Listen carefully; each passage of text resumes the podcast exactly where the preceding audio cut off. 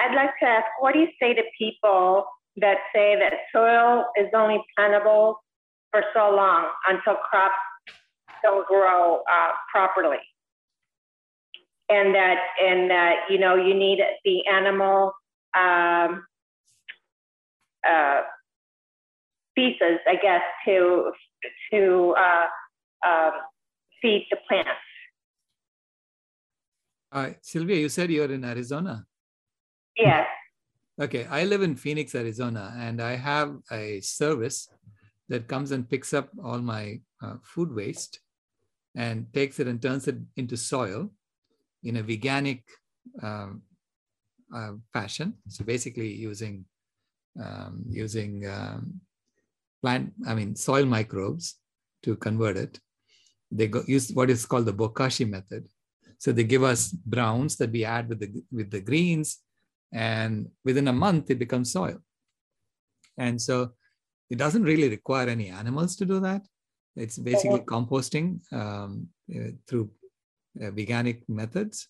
And they actually come and pick up our food waste once a week or once every two weeks. You can sign up for that service in Phoenix for $15 a month or something like that. Yeah. So it can be done. It's being done right now. Yeah. That's what I'm pointing out. Yeah. Yeah, Sylvia, I think one quick thing to add, that's a wonderful, wonderful to hear that, uh, that Dr. Rao just pointed out. But one thing that you're talking about is it, it, it, demands a little bit more time than we have right now. I'm going to be speaking about this very, very, very topic tomorrow, which I think you're hinting at, if not, you're inferring the regenerative agriculture movement, or, you know, because that is the basis of the entire movement um, in terms of the modernization of grass-fed agriculture um, is how to how to further the livestock industry by now calling it something else in terms of rotational grazing. And that is the precept that they're using is that um, they're telling you this that's what i heard is that you know without hooved animals um, that we will perish and our soils will not be uh, replenished. And that's that's entirely um, erroneous and reasons of what if you want to extrapolate out of what what Dr. Rao just pointed out is that um, by by natural uh, rewilding, even um, there are different examples. I'm going to tell you about one tomorrow in northeastern uh, Brazil on the Atlantic coast that was that was uh, completely desertified. That was brought back about a thousand acres, and we have other examples. So I'm going to go over that tomorrow. But basically, it's erroneous. Um, there in fact, there's so many cases. In fact, we've we've already been over this a little bit today, but um, livestock, whether they're grass fed or not, is uh, is uh, has a is far more damaging to the uh, planet um, by you know, so many different ways that we've discussed all tonight. Um, and you can rebuild soil quite nicely um, in a in the less and much less of a footprint with no footprint, actually creating sequestration by just plant-based sources. Uh, I'll say that on the nutritional side of things, when the meat industry was facing mounting evidence that eating flesh is, is killing and causing disease in human beings, they came up with the protein argument uh, that ah, animal protein is superior. You need the animal protein, and of course, animal protein is in fact carcinogenic and sulfuric, uh, and it is excessive and it poses a burden on the system.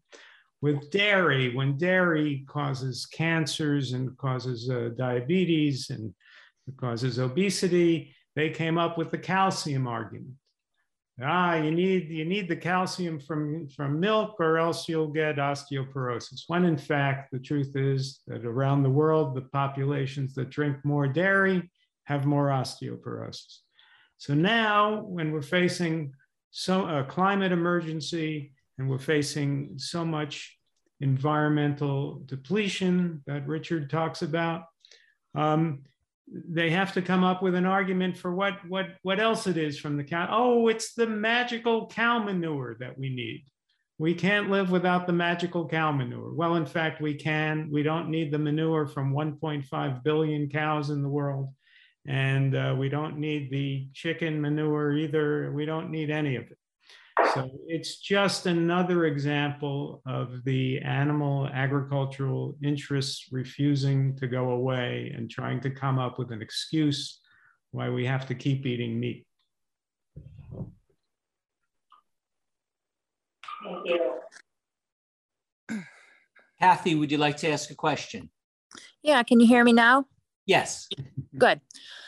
So I'm from Cleveland, Ohio, and um, I'd like to just kind of say that, uh, you know, the last several years, United States, and I'll speak from the standpoint of the United States since I've lived here, but the United States has been so politically divided, almost like, you know, 50 50% Republican, 50% Democrat. So statistically, this group can very likely be 50 50 as well. And so I think that what I was seeing in the chat was kind of the reason why I decided to pipe up to say that we have to be united in in this movement in this uh, you know attempt to try to save the world in saying that um, the minute someone starts accusing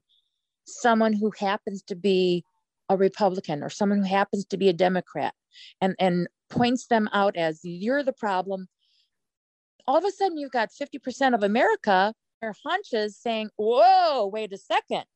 And they're not going to listen to the message anymore. So it has to be non political. And that's my comment. Yeah, one very quick thing. I, I appreciate that. Um, actually, the only thing that should be political should be highly political in terms of policy making, in terms of you know what are because we're we're we're a land of you know we're governed and there's different incentives and different penalties for different things. I mean, you go over 55 miles an hour, you're going to get a ticket, or you know, so there has to be a balancing act, and those that are educated and those that are fed food in our public school systems uh, are come from our our policymakers. Um, but I couldn't agree with you more that you know we we don't want to be pointing fingers at anybody saying you're you're the problem and it should be united because but the fact is is that the fact is, is that we, we want to turn it the other way, much like what Dr. Rao has been talking about um, consistently. The theme through what he's been saying tonight is that, you know, on a spiritual basis, we have to come together um, and create policies politically, but knowing that we all are the we are are the we all are part of the catalyst for the solution to the problem we have a factual problem. We all have the problem. It's our planet. It's it's the earth that supports all of us. But we all have can be part of the solution. So yeah, we can find a common ground in that. And I think that was pretty powerful. Um, what what should we do in this? The midterm elections are coming up at the end of the year. Should we vote Republican, Democratic, Independent? Is there another party? Is there anything we could do in the election time to have an impact, to be influential, to make a change? Or is it all the same? What, what is your thought on who to vote for and how to handle this? Well, I, um, I, I, have strong opinions about who to vote, which party is uh, the party I would prefer to have in power, but I won't go into that because I think that that's sort of off. Uh, the reason, the major reasons I have don't have to do with the subject, which is animal agriculture and the destruction of the climate. In other words, there are other issues facing us, like even whether we retain a democracy, that are very important. And that's where this becomes sort of three-dimensional chess because I, in principle, I agree with what Richard's saying. It's got to be bottom up and it's got to be top down. And to the extent that it can be, I agree. Um, but the, the problem is that my, my opinions on animal agriculture would not win me any elections. If I ran for governor on, the, on my program, which is that uh, I would institute a tax, I mean, I, I wouldn't mind actually just making animal agriculture illegal, but, uh, but at very least, I would stop subsidies to animal agriculture. I would institute a tax on slaughterhouses. I would institute policies that would make uh, that would hurt the dairy industry and the uh, and the uh, cattle industry and the chicken industry, and uh, I wouldn't make any friends in those industries, and I wouldn't get elected. So the policies that I would propose, if I were to propose them to congressmen of the party that I favor, and say, why don't you fight for this? Why don't you fight for this? Well, they won't listen to me, but even if they did, they would lose the election. So I have to realize that. Um, much the way, to use the analogy I used before, if, if 20 years ago, um, certain politicians who were, who were really good, caring pu- public servants came out ahead of the public for gay marriage, they wouldn't have gotten elected. Now, maybe it would have been the right thing to do, but we also have to look at reality. Do we want to lose good Congress people if they speak the truth about uh, all the issues that we care about and then lose the election? So that's why I emphasize, I agree with Richard that to the extent it could be top down as well as bottom up, great. But we, we have to be realistic and hope that um, the, the bottom up movement allows the top down stuff to happen. We need more broad support from the public so that politicians will be brave, will be able to be braver and then start doing what they need to do. Right now, if I ran for office on my program, I would lose in a landslide. Hey, um, one quick comment about that. Um, just a very quick comment. So we're, we're not voting for Glenn, but, but, we should if he ran. But in terms of the, the question about who you'd vote for, I I think this you need we need again we need to educate everyone, including educate the educated. We have to educate the politicians. I have no problem at all speaking with my senator and letting them know, okay, this is where I think you should be and having them dispel in somewhat of a manner that Glenn's suggesting there that you know he would lose his his platform. But if you don't start there, we we, we won't be accomplishing anything. You have to put your foot in the door. And I, you know, I, I slide them, you know, documentaries and I but so so you still I think need to to have discussions with them about, you know, here's what's important and give and educate them and say, we know you'd probably you, you probably would think you're going to be losing some of your your uh, your audience, but actually at some point in time you're going to gain the audience. So and you have to understand, you know, at least if you can get your foot in the door, and I think that's extremely important, rather than just thinking th- that you know they're not going to listen and therefore, or they they're cast in a certain mold, and and therefore you know you, if, if you're going to vote for them, they're going to do something a certain way. I have a dialogue with them, and and express this and see. Now, not everybody's going to be open minded and talk to you about it, but I think it, everything has to start there. Well, I, I, would agree with that. I would agree with that. Certainly, to the extent that we can reach out to politicians we have access to and tell them what we believe, I think that that's fine. I think we just have to keep in mind that they have political imperatives. I also want to, you know, I want to uh, reiterate what uh, Captain Paul Watson told me when he was he was the keynote speaker at our last convergence. Uh, he said he he ran for elections, okay, not because he thought he was going to win, but because he wanted to have this conversation in the public eye. Mm-hmm. So it's important for us to get involved and get engaged because mm-hmm. we want to get this in the public eye. We want to have this discussion happening. Um, no matter what, you know, if they only allow you to have a debate with the other candidates once, at least you can bring it up. And this is how you increase the awareness among the public about this. And then start screening all these documentaries, you know, as much as possible. Mm-hmm. Uh, this is how you get a, an Eric Adams elected. And mm-hmm. uh, Eric Adams becomes Eric Adams because he watched something like this and he understood what was happening with this health. And then once he got elected, he started implementing policies mm-hmm. that helped that, is, that are helping the children of New York, mm-hmm. helping the people of New York, you know. Um, so in the same way, I mean, he's really has the second most powerful position in the country from uh, according to most people, mm-hmm. you know, uh, next to President Biden. So he's making a difference in, in, by from his uh, from his position. So the same way, you know, it's not about it's getting that question out there among the politicians, mm-hmm. and if that question is not being answered by anyone, run for office if you can, mm-hmm. you know, right, and get get the question out there because you know even even though you're going to lose, it's okay. You know, yeah. you are at least getting the conversation out there. Right. Yeah, very, that's a good point because if you don't have a congressional seat to lose, and you want to, you know, you know, just make these points in the public sphere, that's a great contribution to make. Right. Uh, and um, you know, uh, I told in in uh, Food is Climate the story of uh, Congressman uh, Kucinich when he was running for president, and I took him aside and I said, "Why don't you make this case?" And he said, "Well, Glenn, I'm trying to get elected president. Well, you know, we don't have President Kucinich. He should have made the case.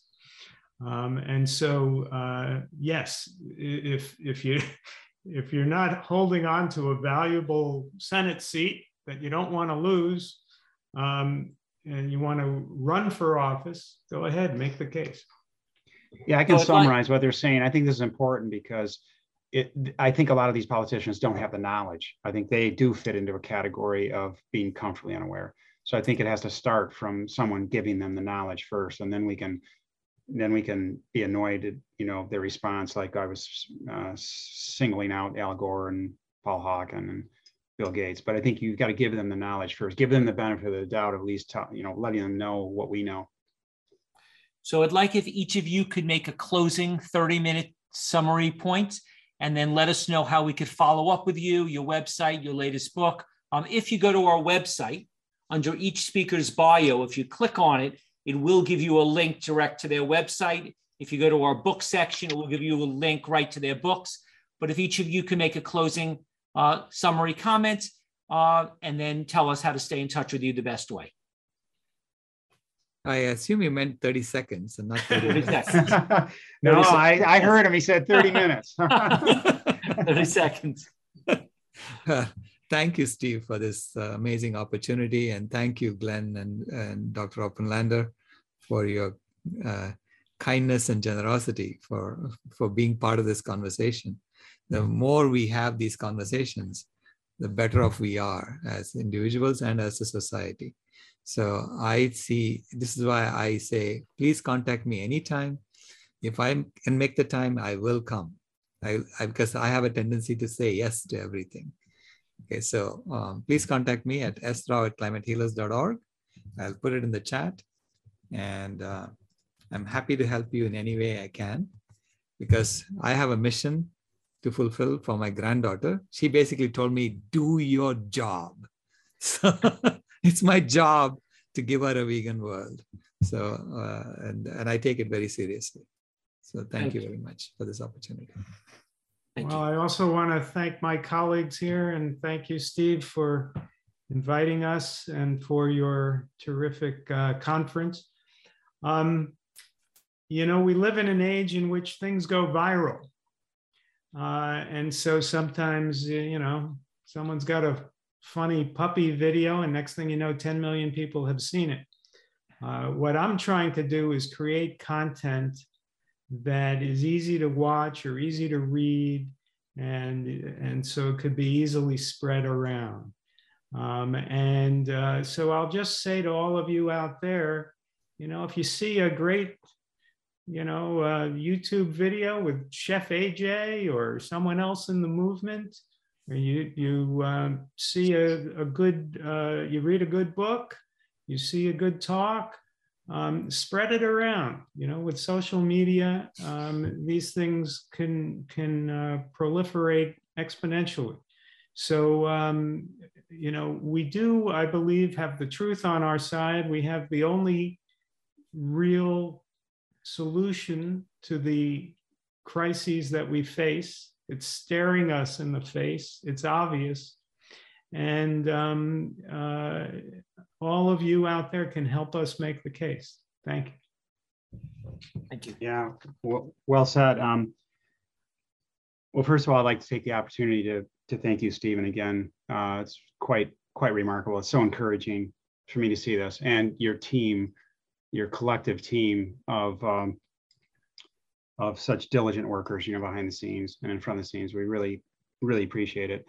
Um, and then um, also Glenn and Dr. Rao, thank you so much for your time and being so gracious. And um, I want to say that uh, a couple quick things. Uh, yes, Dr. Rao hit on this, but I feel uh, I'm doing this for my one grandchild, you know, too. You know, there's a there's a future here. We're, as I said many times, I feel like we are the generation that we can make this our ethos, our our legacy, that we, you know, turned a runaway train and, you know, turned it in the right direction, um, and and and and saved you know, basically our, our planet before it ran over the cliff.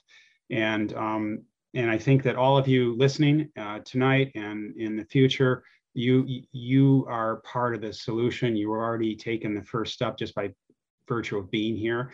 And I applaud each and every one of you. And now we just need to go out and encourage other ones to not only become aware, but actually to, to act because we should be getting, ex- we should get excited every day that you wake up, get excited that you have the possibility to make the greatest change that's ever happened in the positive direction on our planet. And thank you for allowing me this opportunity uh, to be part of it.